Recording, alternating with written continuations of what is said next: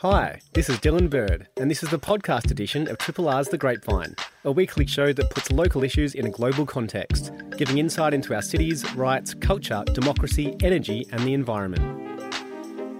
The Grapevine is broadcast live on Triple R every Monday from 9am till midday. Hope you enjoy the podcast, and feel free to get in touch via the Triple R website.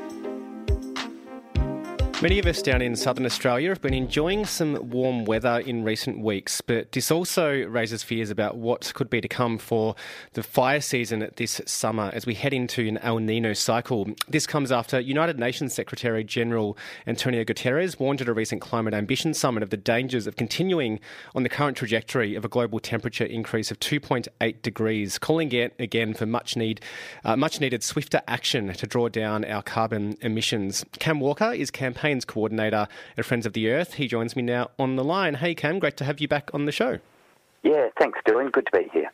And I want to start with the fire season. In addition to your work with Friends of the Earth, you volunteer with the CFA. What kinds of conversations are you having in that capacity as we prepare for summer?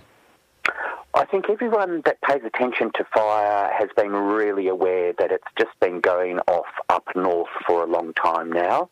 So we're seeing more than 2 million hectares in the Northern Territory has burnt so far, and a lot of that has been out of control, and a lot of that has required help from interstate, particularly from South Australia. We're aware that there's fires in far north Queensland, as well as the more usual fire season in Queensland and New South Wales. So I think everyone's very focused on the fact that it's only a matter of time before the fires start here. Yeah, absolutely. I mean, does that sort of stretch resources at all when the fire season does really hit? How does that play into the way that, you know, the CFA and the like are able to address fires in different parts of the country? Yeah, so it does impact locally because in times of bad fires, we fight fires by supporting each other. So from next week, for instance, my local brigade, we're on duty for the summer, which means every week we need to have a crew ready to go pretty much at the drop of a hat. And we could be sent anywhere in the state. And also we send people interstate on an as-needed basis, so that's called being available for strike teams. And, you know, that all starts next week for us. And that's already been happening up north where they're sharing resources. And we have heard some worrying situations. I was reading about a fire in Carnarvon Gorge inland in the south of Queensland. I don't know if people know it. It's a really phenomenal national park. They've been struggling to get firefighters in there to tackle a really big blaze, and it's got such incredible vegetation. It's gorge country, so it's kind of dry, semi-arid country, and then you go down into gorges with phenomenal vegetation. They don't have enough firefighters to get on top of that fire, and that's because local firefighters are feeling they need to stick close to home. So already we're starting to feel the pinch, and when you have a long season and if you're away on strike team a lot and there are fires at home, that means that other people need to step up and fight the fires, and it does really become quite tiring a lot of these. Yeah, and I mean, catastrophic fire events are becoming more common, and, you know, as Australians, I suppose we come to expect that, you know, every few years there seems to be really devastating fires, and that has, you know, very real and immediate impacts on so many people across the country. But there's also a sense that the more these events happen, they become normalised. In your blog, which I always get a lot from, you write about a phenomenon called shifting baseline syndrome, which is kind of prompted by your observations in the high country, in sort of mountain country, and looking out across, you know, recently burnt forests. Can you sort of talk a bit about shifting baseline syndrome and why you think that's an important thing to be aware of as we confront both the bushfire season but also the climate crisis generally? Yeah, so we all of us live in a point of time that's kind of moving forward. So it's like we look out the window and we see the world, and often we assume what we see out there now is as it has been. And as climate change, for instance, is making fire seasons longer and more intense, that's impacting on many forms of vegetation. So I know snow gums, alpine ash and alpine country best, but, you know, if you were someone who loved mangroves or mallee scrub or, you know, coastal heathland, you'd be experiencing the same thing. So people who are paying attention can see that in many instances ecosystems are starting to face ecological collapse. But the average person, if they kind of go to the beach or go to the mountains, they might think, oh, this looks pretty normal. This is, you know, this is the way it always is. We've always had fire, so if there's all these dead trees, it must just be the way it is. So there is this notion of shifting baseline syndrome, which basically says that where you get environmental degradation at the local level, people's kind of accepted thresholds for the conditions that they see out their window are constantly being lowered. So that means that instead of looking out and seeing big, old, graceful trees, you might see regrowth or you might see burnt trunks. And over time, when you see the burnt trunks rather than the old trees, you think the burnt trunks are normal, and hence the baseline shifts over time. And then that makes it really hard for us to kind of understand how to manage country to bring it back to what it would have been before. And I guess the key is trying to prevent fire as much as possible from going through those places again. Yeah, absolutely. And of course, you know, there's good fire and bad fire, and this is a continent that has always burned. And there's also been a lot of cultural burning, of course, but we do know that fire is a pretty blunt tool, or can be, and so you've got to think very carefully about where you do apply it and how you apply it. I recently participated in a cultural burn in central Victoria with Jarjarung people, and that was phenomenal. The attention to detail, the thoughtfulness, the way, fire was introduced to the land and allowed to move through the land slowly. You know, that was a really remarkable experience to see just how good that management was. But we also know that wildfires can be very destructive, and sometimes they can be good, but often they're negative. And the example in the mountains is we're getting fires too frequently. You know, we're just getting fire year after year after year, and we're used to big intervals between fires, maybe 50 years or 80 years under normal conditions. And the climate change conditions, they come in every 5 or 7 years, and that's causing the snow gum forest to collapse, that is to, you know, to die and be replaced with grass and shrubs. And so the secret there is keep fire out while they recover. They can come back from terrible fire, but only if you keep the fire out until they're resilient again, and then you can allow fire back in. Yeah. I was thinking about this idea of shifting baseline syndrome and how it sort of plays into our broader engagement with climate change and global warming, and particularly efforts to, you know, reduce carbon emissions and keep warming to 1.5 degrees. I was reading Zali Stegall in the Saturday paper recently, and she notes that, you know, we're seemingly in a deadlock of limited ambition, this is her words, and distraction, and she has a real concern that leaders have lost sight of the actual goal of limiting heating to 1.5 degrees, and highlights that, you know, we're on track for 2.8 degrees warming, which would be catastrophic. So what's your sense of how our impressions of what's normal or even what's achievable is perhaps, you know, not being properly acknowledged as part of those climate ambitions? It does often feel like we're now kind of talking by rote about holding warming to 1.5 rather than meaning it, because we've pretty much already hit 1.5. But, you know, there's this kind of sense that, oh, well, we can't let go of the target, and yet there isn't really a sense of urgency. We know that, you know, our federal targets are so much better under the current federal government than they were under the previous federal government, and yet the federal government is still approving new coal mines, and, you know, the target that we've set is just not enough. And it's the same globally, and globally we are seeing some countries start to turn away from meaningful climate action. So we still have the rhetoric of, yes, it's urgent and we need to hold it to 1.5, but really if you were to, you know, step back and look at where are all the nations at and where are we going, then Zali's right, we're heading, you know, well beyond 2 degrees, probably into 3 degrees territory. There's still time to act, but we really have taken our foot off the pedal in terms of climate action. Speaking with Cam Walker, Campaigns Coordinator at Friends of the Earth, and I just want to get your thoughts to end, Cam, on the High Court in Victoria ruling that the state's road use charge for low and zero emissions vehicles was unconstitutional. I mean, transport accounts for around about 20% of emissions, Australia, as I understand it. Do you think this is kind of a significant decision or not so much? Yeah, I think it is, and it's a little bit like a stone in a pond, and there could be some pretty interesting ripples that come out of it. For instance, because it was deemed that it was unconstitutional for states to have the power to impose an excise tax on consumption, That will probably stop WA and New South Wales from doing similar charges, and it might actually lead to challenges on things like taxes on gaming, you know, car registrations, waste levies. So it could have a whole range of kind of downstream impacts that people didn't think about.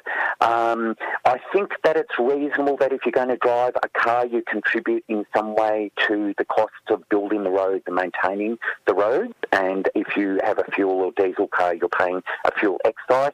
That's often criticised because not all that money actually goes into building roads, but it is going into the public purse. So the interesting thing now, after this High Court challenge that was successful, that knocked off the state levy, will be what happens next. And I think the ball is now in the court of the federal government. And the question is, will they introduce a national and a fair road user charge that doesn't disproportionately impact on EV drivers, but means that everyone that does drive a car is paying a share of keeping our road network operating. Yeah, and I know, again, spent some with the Teals who have been recording, calling for this national road user charge as well. Monique Ryan is among a few who have called for that sort of, national federal approach as well. I mean, do you think that kind of approach could have any significant implications for drawing down emissions at all? Yes, because we do want to support people to do the right thing. So we need to make sure that EVs become more accessible to more of the community. However, the other side, EVs are a little bit like the shiny new thing. Yeah. And I think we do need to come back to, well, how do we plan our cities? Are they around mobility or are they planned around proximity? How do we bring things closer to us, being the things we need to do in our lives? And when we do need to travel, what are the options around public transport? So we really need to keep an eye on that and not focus too much just on the vehicles, because in the future, hopefully there is less use of individual cars driving around cities and more active transport and public transport options that are really viable for people. So I think we need a big focus in this conversation, and it will be interesting to see a national road user charge that supports a shift to EVs while ensuring that, people who can't afford an EV, who are using an older car because, that's what they can afford and they're paying more, how will they also not be adversely impacted by a new charge? So we really need to hardwire kind of equity consideration into how we build this new national road user charge, if that's actually the path the federal government goes down. Absolutely. Always great to have your thoughts on Triple R, Cam. Thanks so much and speak to you again soon. Yes, thanks. Bye, Dylan. Triple R. Amid all the news over the past couple of weeks, you might have missed that our friends across the Tasman had an election. New Zealanders went to the polls on October 14 and delivered a change of government, with the Nationals leader Christopher Luxon replacing Labor's Chris Hipkins as Prime Minister, governing in coalition with the Libertarian ACT Party. As with all elections, there are many stories to tell from the results, and to help piece it all together, I'm joined by journalist and author Rebekah Holt. Welcome, thanks for coming in. Kia ora. Thanks, Dylan. And so, I mean, October 14 was a busy day for you, I imagine, here in Australia and what was going on over in New Zealand. How did you spend it? That was the day The Voice was voted on as well. So I was sort of watching that to cover back to New Zealand. It was, it was a day of two fairly significant events in both countries. So keeping an eye on what was happening with The Voice, and as we all know, that was over pretty quickly. And then getting prepared for the live stream of the New Zealand election, and that was over pretty quickly too. Yeah. And so did the result surprise you at all? No. There were some predictable occurrences, and the late polling, sort of 3 days before the election, indicated that Winston Peters would come back in and be kingmaker again, and Christopher Luxon, the leader of the National Party, the centre-right party, had not gone out early like Labour and said that he wouldn't work with Peters.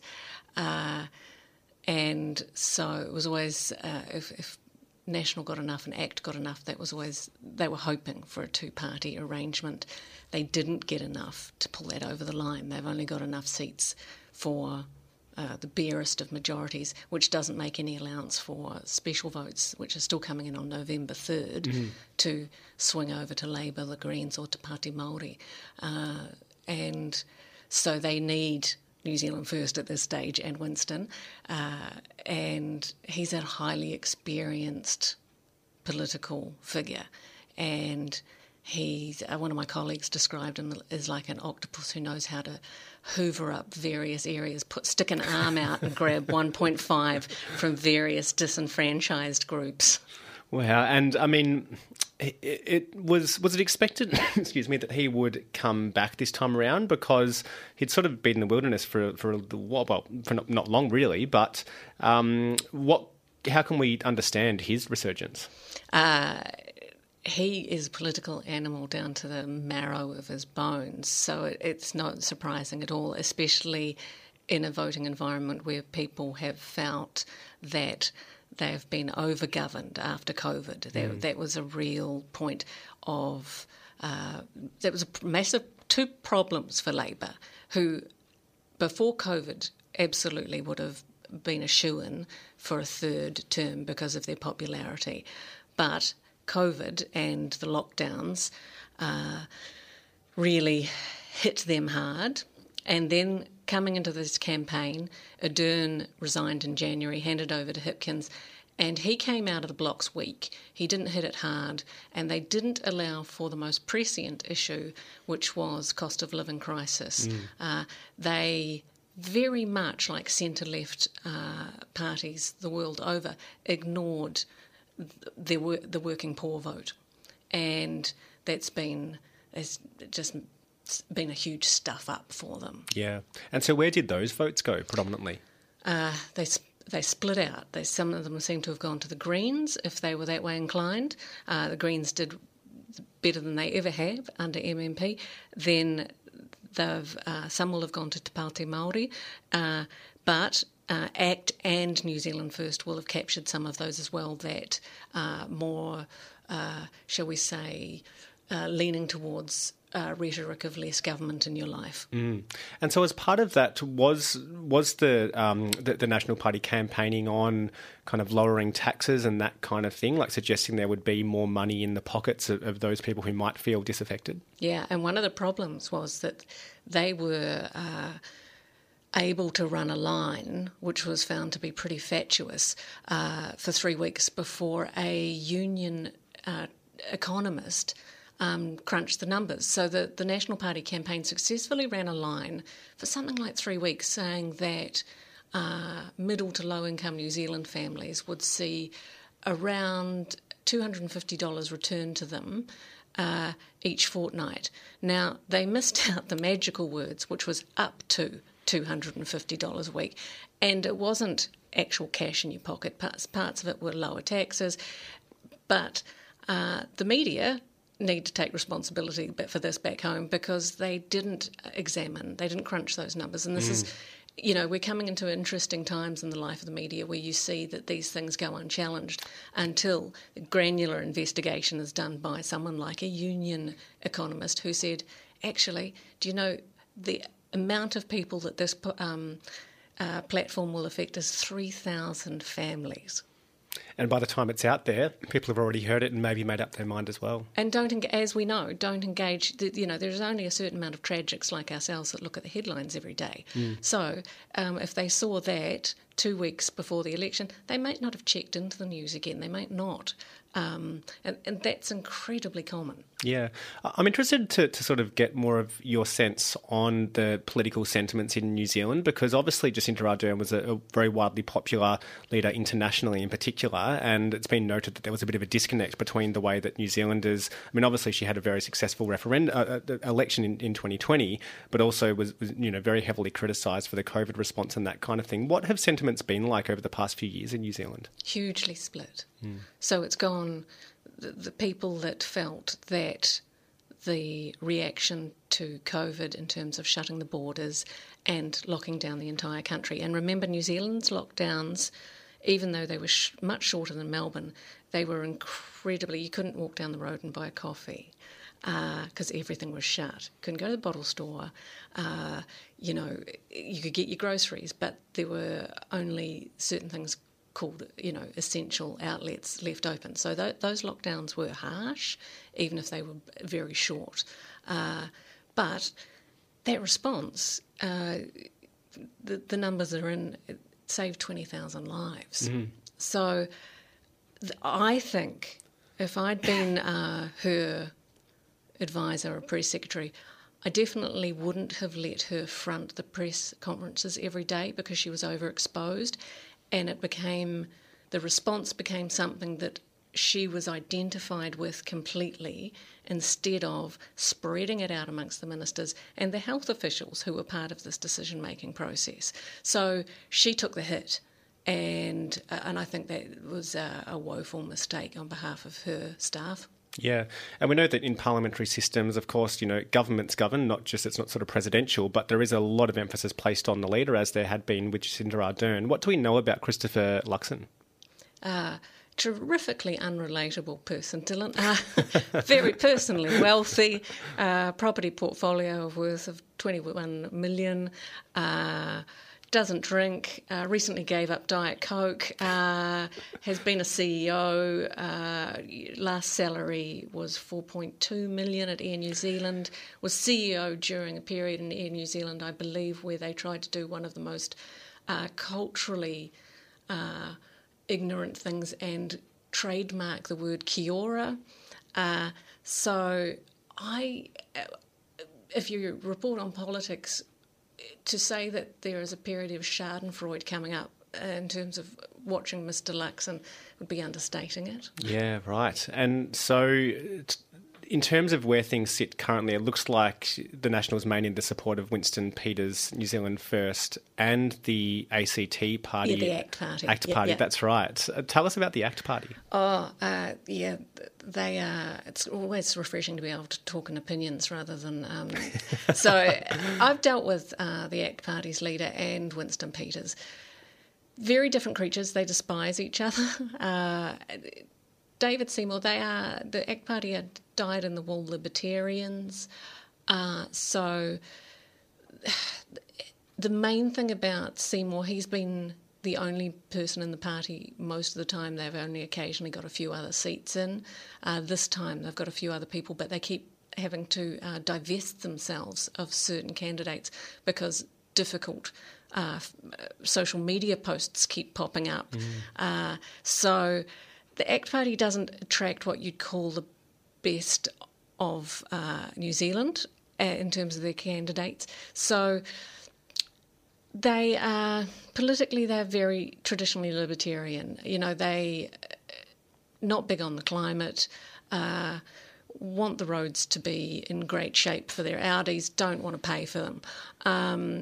Their big dog whistle in this campaign has been to say that they would demand a referendum to look at dialing back the Treaty of Waitangi, which is the founding document of New Zealand. Mm. Now, even the previous national leader, PM, John Key, is on the record of saying, you should never do that. That will lead to the hikois from hell, hikoi being the Māori word for marches, and he's exactly right. It will set the country on fire if that is even vaguely considered. Yeah, speaking with author and journalist Rebekah Holt all about the election over in Aotearoa over the past week and a bit. It happened on October 14. Some results still coming in, but it has delivered a change of government. And on that, I mean, it's interesting to hear about those sentiments and the political salience, I suppose, of some of those views in light of what's happened in Australia with the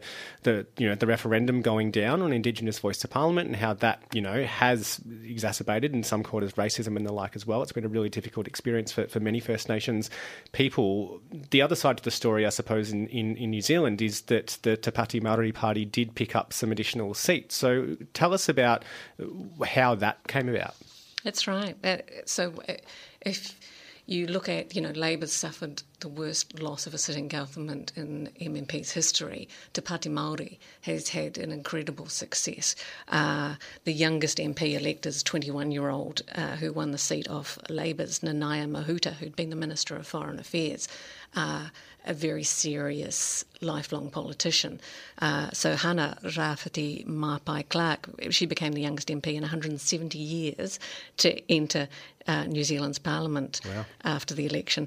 In the process, she's, as I said, she's unseated Nanaia Mahuta, a very senior, respected MP.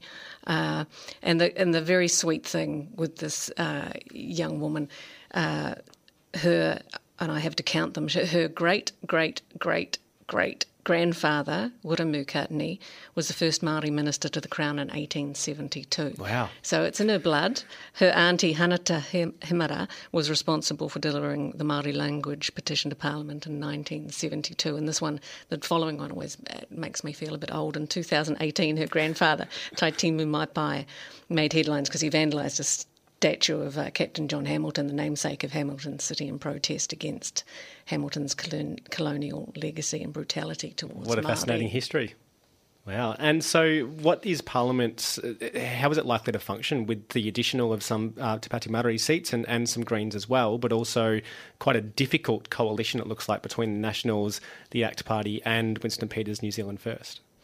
So with the success of Te Pāti Māori, it looks like there'll be a thing called an overhang, so they'll have to add two extra seats.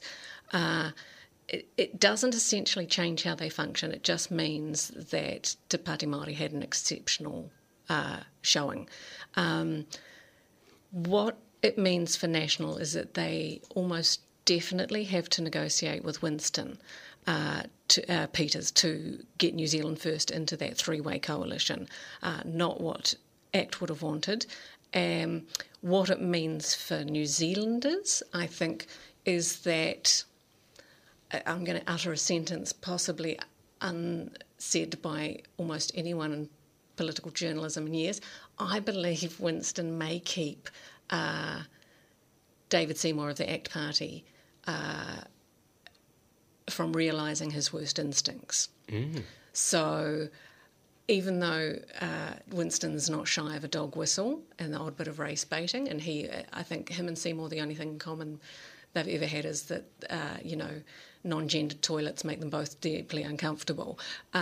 So they're not afraid of flirting with that side of the spectrum. But I think Winston Peters likes to get that clap on the back knowing he's done the right thing far more than Seymour does.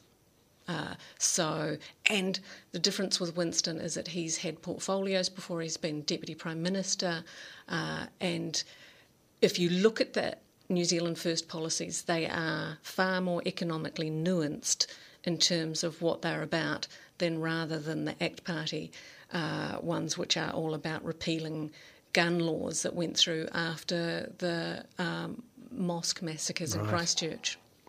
Is that, I mean, how popular is that among people over there? Oh, again, like I said about the, the kind of octopus to hoover up 1.5, yeah. It's that. It's a very cynical capturing for those small parties that need, okay, we're going to run the numbers, that's going to get us this many party votes. Yeah. In an article for Crikey, you liken the negotiations happening at the moment in New Zealand as like negotiating the terms of an open relationship. So it sounds like it may be quite difficult over there. Or watching your parents negotiate an open relationship. I tried to make it really gross. Thanks, Dylan. Yeah, even worse. Are there any implications for the sort of Australian government's relationship with the New Zealand government? Yeah, good question. There will be, because Luxon, head of the National Party, that centre-right, the major party, and ACT and New Zealand First have all run on tough on crime, wanting to reintroduce the three strikes, wanting to put more beds in prisons. One of the things that Labour had successfully done was to dial back the amount of prisoners, and they reduced the number of people in prison by 27% during their term. Mm. Now, under this coalition, they're looking at dialing up beds, building prisons. ACT have said they wanted to spend $1 billion on building prisons. I think the New Zealand First, this one always cracks me up, they wanted to put everyone who was associated with gangs who'd been sentenced into a supermax prison, which I said, well, it's kind of like a finishing school. I don't know how sensible that is. And criminologists that I work with frequently find these kind of tough-on-crime motifs through these parties equally just as silly, because, you know, one of the criminologists I work with has said, you know, a boot camp's just a place where you send young criminals to get a tiny bit fitter. Yeah, I mean, you know, we've seen criminal justice issues weaponised a lot in elections here, particularly in Victoria as well. Look, I know so many listeners would have connections to New Zealand and be familiar with what's happening there, but many of us don't as well, and I think it's really important to be kept up to date with political happenings. It's been a pleasure having you on Triple R. Thanks so much. Thank you, Dylan. Triple R. The music streaming and sales platform Bandcamp has changed hands for the second time in 2 years, with the music licensing startup Songtradr acquiring the company from Epic Games. This latest sale has raised fresh concerns the platform could move away from its musician-friendly model, with artists historically able to receive more revenue through the platform than others such as Spotify. Emmanuel Maiberg is a journalist and founder of the tech website 404 Media. Emmanuel's been reporting on this issue and joins me now on the line. Hello, thanks so much for coming on Triple R. Hey Dylan, thank you for having me. My absolute pleasure. And I mean, did this surprise you, Bandcamp being acquired by a second company once again, the second time in 2 years? It is surprising, but I think, as you mentioned, it's the second time the company was acquired in just a couple of years. And I wouldn't say that this move is more confusing than Epic Games acquiring it initially, and I think that's kind of where the chaos here really begins. Epic Games, your listeners, if they know it, they probably know it through Fortnite, which is a game it develops. And when Epic Games acquired Bandcamp, everyone was wondering, why is this game developer, this company that makes a popular video game engine, why is it acquiring this kind of indie music platform? We never really got an answer to that question. The answer basically came in the form of this sale to Songtradr. So yeah, I would say the confusion starts back at the Epic Games acquisition. Yeah, and there were concerns, you know, similar to now, that the sort of independent ethos that's underpinned Bandcamp would be jeopardised by that initial sale in March 2022. Do you have much of a sense of whether anything substantial changed about how Bandcamp was managed and, you know, the amount of revenue that could be returned to independent artists? So for the latter question, no. I think so far there hasn't been a change. I'm not aware of a change. That doesn't mean there won't be one. I also know, because I'm in contact with the union and employees there, current and former, it is still, I would say, my opinion of it, having talked to them, very much like a mission-driven group of people. I think they really believe in the product. They really believe in the mission. They really believe in independent music. They really care about what they do. Management has changed. I don't know how it affects their day-to-day, but it is much different being part of a big corporation like Epic Games or Songtradr than it is just being like your own little group. The other obvious big change, I mean, there's no way of sugarcoating this, but Songtradr, or rather I should say Epic Games, during the sale, it offloaded, or that's a euphemism, if it laid off a giant amount, a number of employees. So it is a different platform today. It's a different company today because it's much smaller. The editorial team that works on Bandcamp Daily, they've been greatly reduced. So it is different. I think it's too soon to say how it will change. I don't know if it will change that much for artists, for regular customers, for the people who work there. Maybe they leave it small. Maybe they hire back up. I think part of what's frustrating for them is they're really not sure what's going to happen.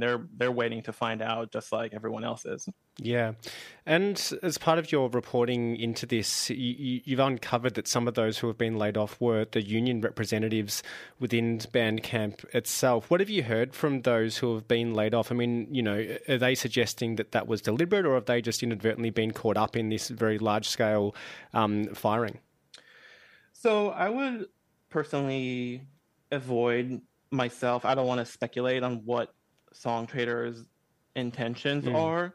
I can tell you that the union is understandably very upset. I don't know if you're unionized at Triple R, but I was part of a union. I was a part of a bargaining committee at a union, and that's when your peers, your coworkers, your fellow union members, they vote for you to come to the company, come to management, and bargain, you know, and advocate for you. And at Bandcamp, there were 8 of those members, and all of them were laid off during this transition.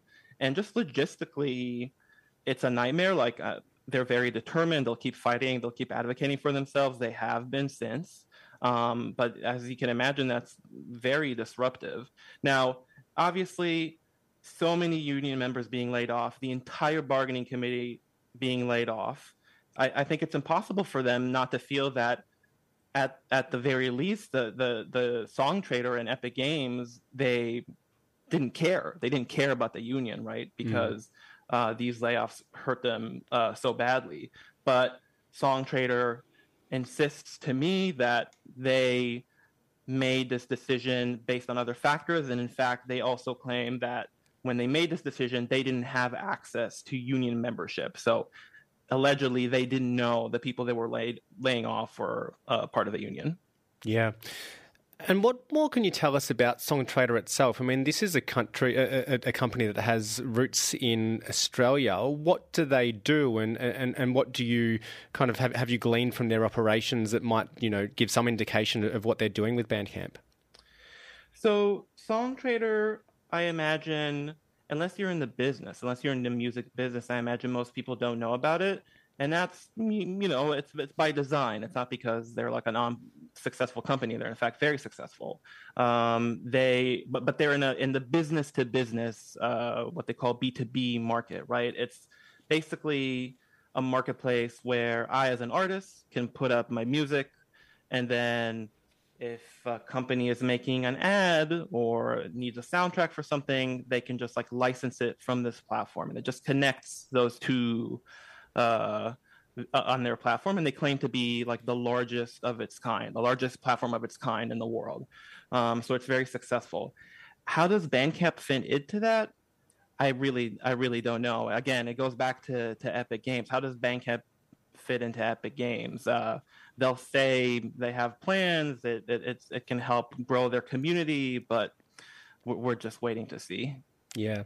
Speaking with Emmanuel Maiberg, one of the founders and reporter of 404 Media, an American tech website, talking about the latest sale of Bandcamp. Songtradr has acquired Bandcamp, the second company in 2 years to acquire the company. And part of that confusion, I suppose, around what the plan might be for Bandcamp, does that to some extent reflect the fact that Bandcamp is a bit of a unique beast? It's one that really has thrived on, I suppose, you know, supporting artists, independent artists, and a lot of people, you know, that I know and myself included, have gravitated towards the platform because it's more than just a place to access music. You actually feel like you are supporting artists through purchasing their music via the platform itself. Yeah, I would say it's unique for several reasons, right? So one is the reason you mentioned, right? You have a tech ecosystem where the norm is that tech platform take 30% of what people are selling there, right? So, and that's across Amazon and iTunes, but also in other industries. Like if you buy a video game on Steam, Steam also gets 30%. And obviously, Bandcamp, I think the norm for them is 15. That's much better for artists. And then during the pandemic, they started Bandcamp Friday, and during which artists would make the entirety of the sale, right? Like Bandcamp would forfeit its it's cut. So that is unique, right? And that fosters, I think, certain types of artists and certain types of users who like are really, they really care and really want to support artists. But then there's also this other aspect of it, which I'm a bit more familiar with because it's editorial, which is my business, but there's Bandcamp Daily, right? Yeah. So it's not just, it's not like, I mean, iTunes does have an editorial component to it, right? When like when you go to the app store and you read little blurbs about what apps are, there's an editorial team there, but Bandcamp Daily really had a voice and is more akin to, I don't know, a Pitchfork or something like that. And that also fosters this sense of community and really caring about music. And that team was hit pretty badly. So kind of we need to see how much they'll publish, if they continue to publish. Yeah, and it's been reported that, you know, 50% of Bandcamp staff has been laid off at this current stage. I mean, you don't lose that proportion of a workforce without there being some implications for what's produced and how it might operate. Where do you imagine we might see those changes? Like, will it be on the editorial side? Will it be more in the kind of function side? What's your sense of that based on those you've spoken to? So my understanding that every department had cuts. And some of that is probably what you get whenever there's an acquisition, there's redundancies, right? So it's like Songtradr already has someone that's doing the same job that a Bandcamp employee was doing, so that person was cut, and that's across department. In addition to that, it seems, again, the editorial department was hit pretty hard. And then I've also heard customer support, which is concerning, right? You know, customers are the lifeblood of Bandcamp. But maybe that's also a redundancy. We don't know. Bandcamp, maybe, Songtradr might have its own support team and it thinks it can take over and will be just as good, if not better. Yeah. And so where does your reporting on this go from here? Well, I guess what to be frank, what is most interesting to me here is that we're seeing a growing movement for unionization in tech in the U.S. across the board, and this was a part of that. It's a unique beast, right? It's not as if we're seeing a union at Amazon or if we're seeing a union at Google or something like this. But it's like these are tech jobs, and they're unionized, and then people go off to other companies, and they maybe bring like the seed of unionization with them. So I think it's important for that reason, and you know. Tech companies do this all the time. Like we see consolidation in this business all the time. You see a bunch of startups. The startups get bought up. They get folded into bigger companies. And I'm just curious to see how the union handles this. Is Songtradr going to become a unionized company because of this? Was this some sort of? And I'm not saying it is. I want to be very clear about that. But it's like, was this some sort of intentional move to like crush the union, or is it just carelessness, but it's going to have that effect anyway? What's the sense from those who have been on the inside that you've spoken to? I mean, is there an ability for a strong union to arise out of this at Bandcamp? I think always. It's always possible. I think any organization in which workers believe they deserve more is always just, and it's hard, I'm not trivializing it, but it's like people get together, they sign union cards, they start a union, they bargain, they get there, they win. It's doable. Like the law protects this process and it can happen. And it can happen here as well. I mean, there's still a union. They still are advocating for themselves, for the people who were just laid off. And I think people still really care about Bandcamp. So I think as long as people stay there, as long as they're willing to fight, I think it definitely it can continue to unionize and get a good contract and, protect its mission. Yeah, that's right. A lot of people do still care about Bandcamp. That's absolutely right. It's been great having your insights on this. Well done on all your reporting on it, and look forward to continuing to read your work in 404 Media. Thanks so much. Thank you so much. Triple R on FM, digital, online and via the app. Normie Rowe is an Australian pop legend who produced a string of hits back in the 1960s that saw him topping charts and touring extensively. That all came to a temporary halt when he was called up for army service back in 1968. Thankfully, he returned in one piece and continued on with his recording career, also turning his mind to acting with many appearances over the years on the stage and the screen. Now, Normie's returning to where it all began, playing at Triple R's special takeover at the Northcote Theatre for the 86 Festival this Saturday. And ahead of that, Normie joins me on the line. Hello, how are you going? Oh, really good, thanks, Dylan. Good to be with you. Yeah, thanks for coming on board the show. And where are you at the moment? I now live right at the end of the northern end of New South Wales, just before you cross the border into Queensland. I got married again recently to a beautiful lady about 12 weeks ago. Oh, and, congrats.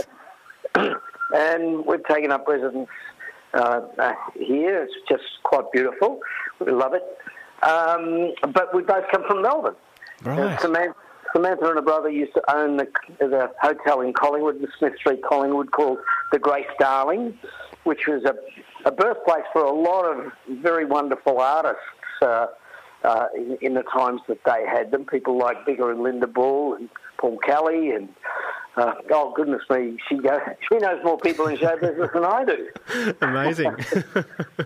Yeah, that place, birth of the Collingwood Football Club as well, of course. But yeah. That's right, yes.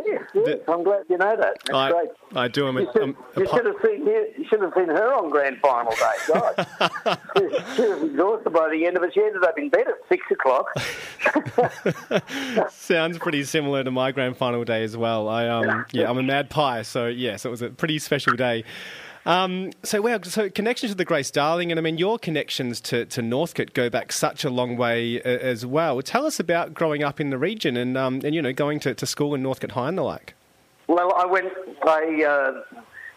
straight from the Women's Hospital, Royal Women's Hospital, to our place in Charles Street, Northcote, right in the bottom corner as you cross the bridge on St George's Road, the Merri Bridge, over the Merri Creek. I went to school at what is now the Merri State School, but when I first went there, it was the Miller Street State School. There were so many people that came out of that area, people like Bert Newton, Noel Ferrier went to our primary and secondary school, Northcote High School. There was... Jack Matter, who used to run the Ford Company internationally and a whole bunch of other things, and John Cain, actually. I think his big claim to fame is he cleaned up the Merri Creek. Well, I've got to thank him for that. Oh, well, at least, people are not dying from all sorts of germ-ridden... I don't know. It was a pretty grubby place when I used to go, and I wasn't allowed to go to the Merri Creek, but we did anyway.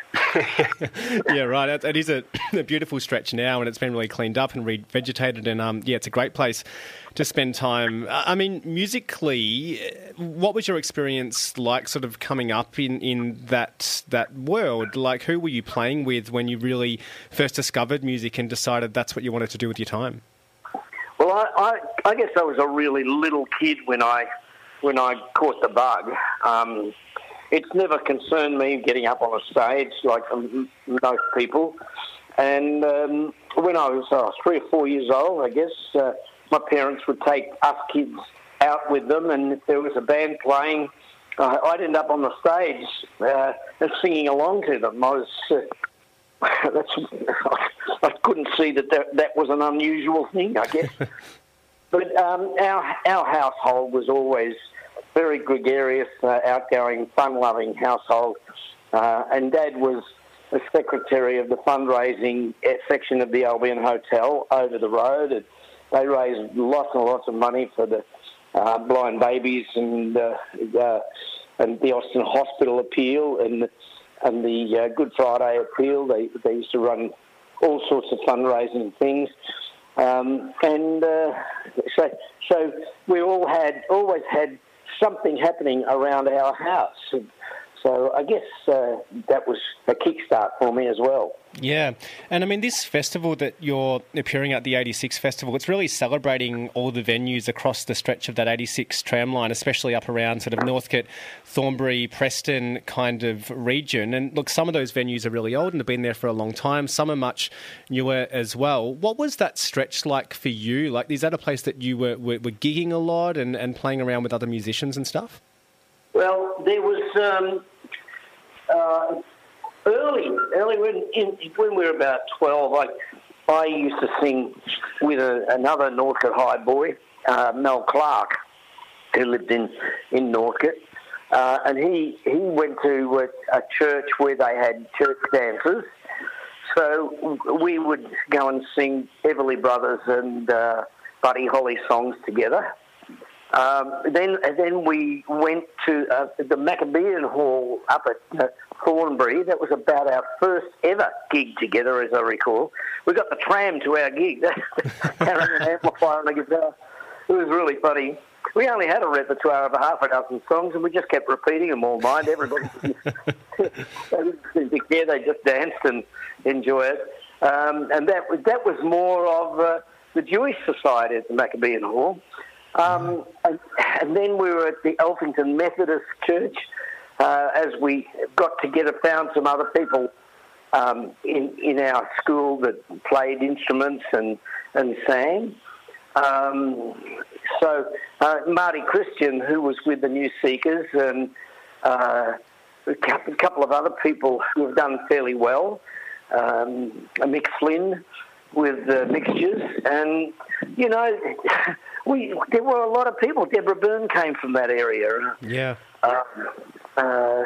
Johnny Chester, of course, was one of my great idols. I was always enamoured with Johnny Chester and the Chessmen and the Thunderbirds. And then through the auspices of Stan the Man Rowe on 3KZ, he took me to Preston Town Hall when I was 13, I guess. And I got up and sang with the Thunderbirds, and I'd never met them, never seen them, because in those days there was not much in the way of television or anything for local artists in Melbourne. Music television was Sydney oriented so much. Yeah. So I got to meet all these fantastic people, and people like Colin Cook, who was a wonderful singer. Handsome man, my God. He was, I think if I wasn't as straight as I am, I probably would have fallen in love with him. I could see the girls who were just standing there goggle-eyed. But he was also a great singer, and I heard that he'd been taking singing lessons. So I asked him if he was taking lessons, and he said yes. And I said, well... would it be possible to have the name of your singing teacher, because I want to learn how to sing properly, which he gave me, Jack White's number. I phoned, then the next thing I knew, there I was learning, doing all my singing practice and everything. Of course, I wasn't a stranger to music education, because I think I was about 10 years old when I'd grab my guitar on a Thursday night, get on the tram, 10 years old, get on the tram, go into the city, go to the Victoria Banjo Club, have my lesson, go to the Crown coffee shop in Swanson Street and get on the tram and come back home. Yeah, right. 10 years old. 10 years old. That is... God, I wouldn't let a 15-year-old do that today. No, well, you don't see too many 10-year-olds heading down to, band practice or whatever on the tram these days, maybe with a glass of milk in tow or something. That's a really amazing history. And I guess, you play all around the place. You've got quite a busy, touring schedule coming up as well. But, returning to your old haunts, playing on High Street there, does that sort of mean anything to you? Is there a special sort of connection you feel with that part of the world still? Yeah, of course. Also, I was a trainee PMG technician, a telephone technician with the organisation that is now Telstra. And I used to work during the week at the Northcote Telephone Exchange, and I was a choir boy at the Epiphany Church over the road, just up from Clark Street and High Street. Yeah. So much of my life, I learned to swim at the Northcote Baths, which in those days were just off Mitchell Street. I think Northcote Baths these days are down at Fairfield. But like so many people, if you happen to have grown up in that area, the guy who used to run the baths, Joe Fogg, was responsible for so many kids never drowning. Yeah. He's a grumpy old bugger, but nevertheless, performed the community service. We used to love going to the bars, though. It was fantastic. Yeah. Especially in summertime, of course. But you wouldn't swim in the Merri Creek in those days. And going to the beach was a little bit far. So we'd go up to the bars 2 or 3 times a day. It was a long walk, I can assure you. We were ready to jump in the pool once we got there on a hot day. I bet. Well, they've been redeveloping the Northcote pool. I don't know if it's going to be quite open and ready for your arrival this Saturday, but it's imminent, I believe. Wow. So, yeah, brand new pool down there on Station Street, I think it is. Yeah, I think it is too, yeah. Mm. Yeah, a lot of my formative years, obviously, were in that area, and then the first big dance that I ever sang was Preston Town Hall, and that was an amazing beginning. I thought I'd died and gone to heaven. And you're still performing today, which is remarkable, and I'm kind of struck by, people have seen Paul McCartney over the past a couple of days here playing in Melbourne, and people just, reporting such a joyous experience seeing him do his thing, obviously at a time when there's a lot of doom and gloom around at the moment. And I've read that, he's talked about how he just, still gets so much out of touring and playing to these adoring fans. What keeps you going? That same thing. I enjoy doing it, and I enjoy meeting the people after the show too. We've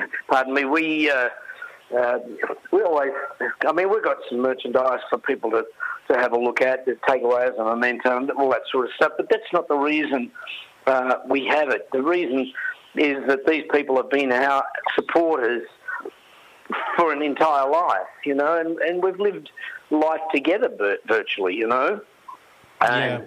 I like to hear the stories. Oh, when I heard that song of yours, such and such, I was out in the outback, and I heard it. I had this Aboriginal guy right up in Arnhem Land, and he came up and there was no radio or anything, even then, probably 10, 15 years ago. And he came up to me and he said, Normie Rowe. And Normie Wonderful did. And he said, I've been listening to you. And I'm thinking, how the hell has he been listening to me? He said, on radio, Radio Australia, on the shortwave. Yeah, wow. On the shortwave, and he said, oh goodness me, It was such a special moment for me because that's called remote. I'll tell you, it was really remote. And music finds a way of finding people, and it does mean so much to people, who carry these memories throughout the years based on what they were doing at a certain time when they saw someone or first heard an album, and, your music stretches back, so long and means so much to so many people. For this gig as part of the 86 Festival, it's a really, great festival overall because there's a whole bunch of very different types of bands and artists and DJs and the like coming together on that 86 tramline stretch. For this Triple R Takeover, you're appearing on the same stage as Delivery, Party Dozen, Kayit, Briggs, 1300, such an amazing and very different mix of acts. What does that mean to you, appearing on the same stage as probably, some artists you might not necessarily come across as part of your normal touring? Well, that's right. One of the great things about doing concerts like this, it's similar to doing telethons. You go, you know about these people, you hear about them, but you don't get a chance to work with them. It sort of ships in the night. And then when you meet them, it's like you already know these people, you know. And it's also a wonderful opportunity for cross-fertilisation with your entertainment, your music and the way you present your music. I like to have a bit of... I've been around the block a few times now, and I love to have a talk to people about what their desires are and why they are in the industry, what they want to do with their industry, with their music and their entertainment desires.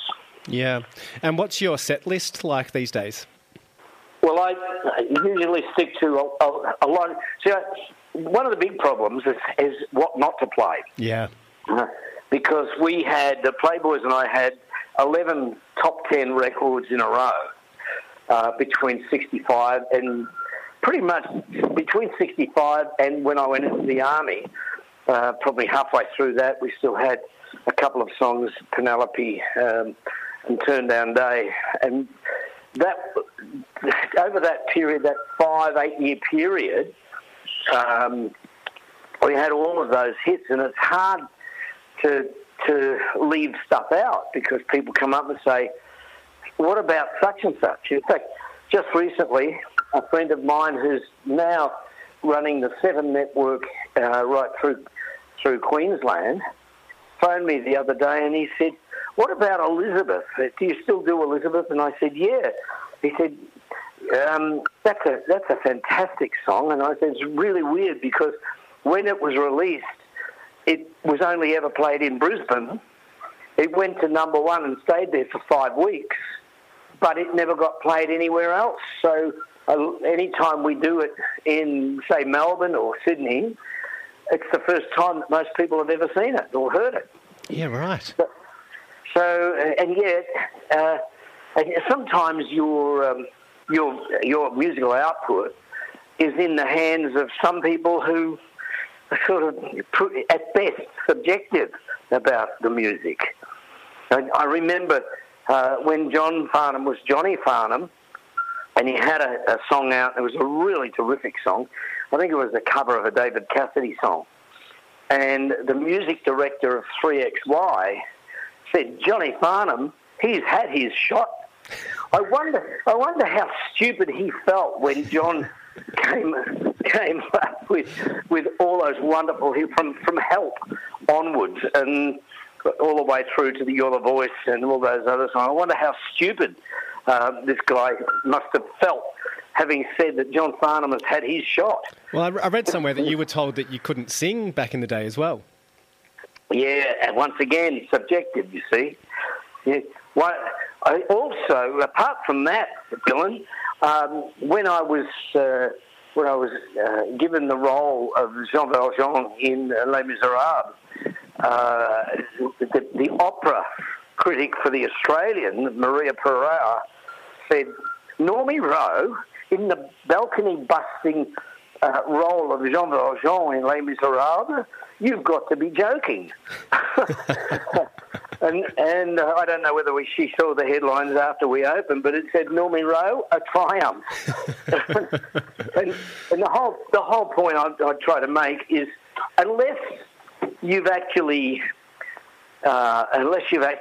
seen some of this stuff or heard some of this stuff, yeah, you can't be too critical, and judgment is not a good thing to carry along in your life, because unless you've walked a mile in their shoes, whatever it is, it's unobjective to criticise.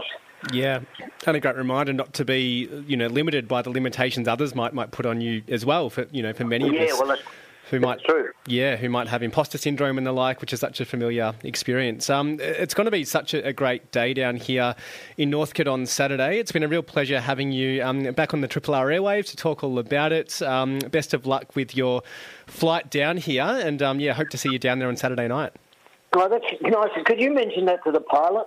Because I figure that if he has a good trip, then there's a good chance I will. That's a very good point. Yeah, no turbulence. Thanks very much. That'll be fine by me. Cheers, Normie.